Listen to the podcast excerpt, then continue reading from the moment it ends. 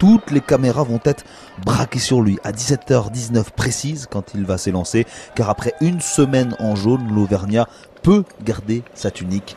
Au terme tout de même de 27 km de sang de souffrance. Ça va vraiment être un moment spécial dans, dans ma carrière. Je vais savourer, profiter, mais je vais aussi me faire très très mal pour euh, l'honorer, ce maillot, et euh, le défendre. Donc euh, ça va être une journée que je vais jamais oublier. Comment l'oublier? Depuis le début du tour, Julien Lafilippe, 27 ans, fait chavirer le public et aujourd'hui, pour les 100 ans en plus du premier maillot jaune, un Français peut monter sur le podium et devant une pléiade d'anciens vainqueurs du Tour, tout un symbole pour le patron de la Grande Boucle, Christian Prudhomme. On voit dans le regard des champions, ils viennent parce qu'ils sont heureux, parce qu'ils savent qu'ils ont créé et fait la légende du Tour de France et la légende de ce maillot jaune qui est pour eux et pour nous aussi bien sûr le plus formidable maillot qui puisse exister. Et le tout sous les yeux du président de la République, s'il vous plaît.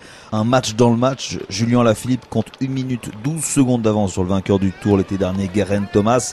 Un exercice qui n'est pas sa spécialité mais dans lequel il a progressé note notre consultant Jean-François Bernard. Julien a le maillot, on est en France, il est déchaîné, vous le savez, il est capable de n'importe quoi. Il a une avance euh, qui est correcte. Euh, maintenant, est-ce que aussi du côté Ineos, on a envie de lui laisser encore, pour bien entendu, euh, supporter la course un voire deux jours? On suivra aussi bien sûr les autres Français qui vont tenter de perdre le moins de temps possible. Romain Bardet, 14e au général, et surtout Thibaut Pinot, 10e à 2 minutes 33 secondes.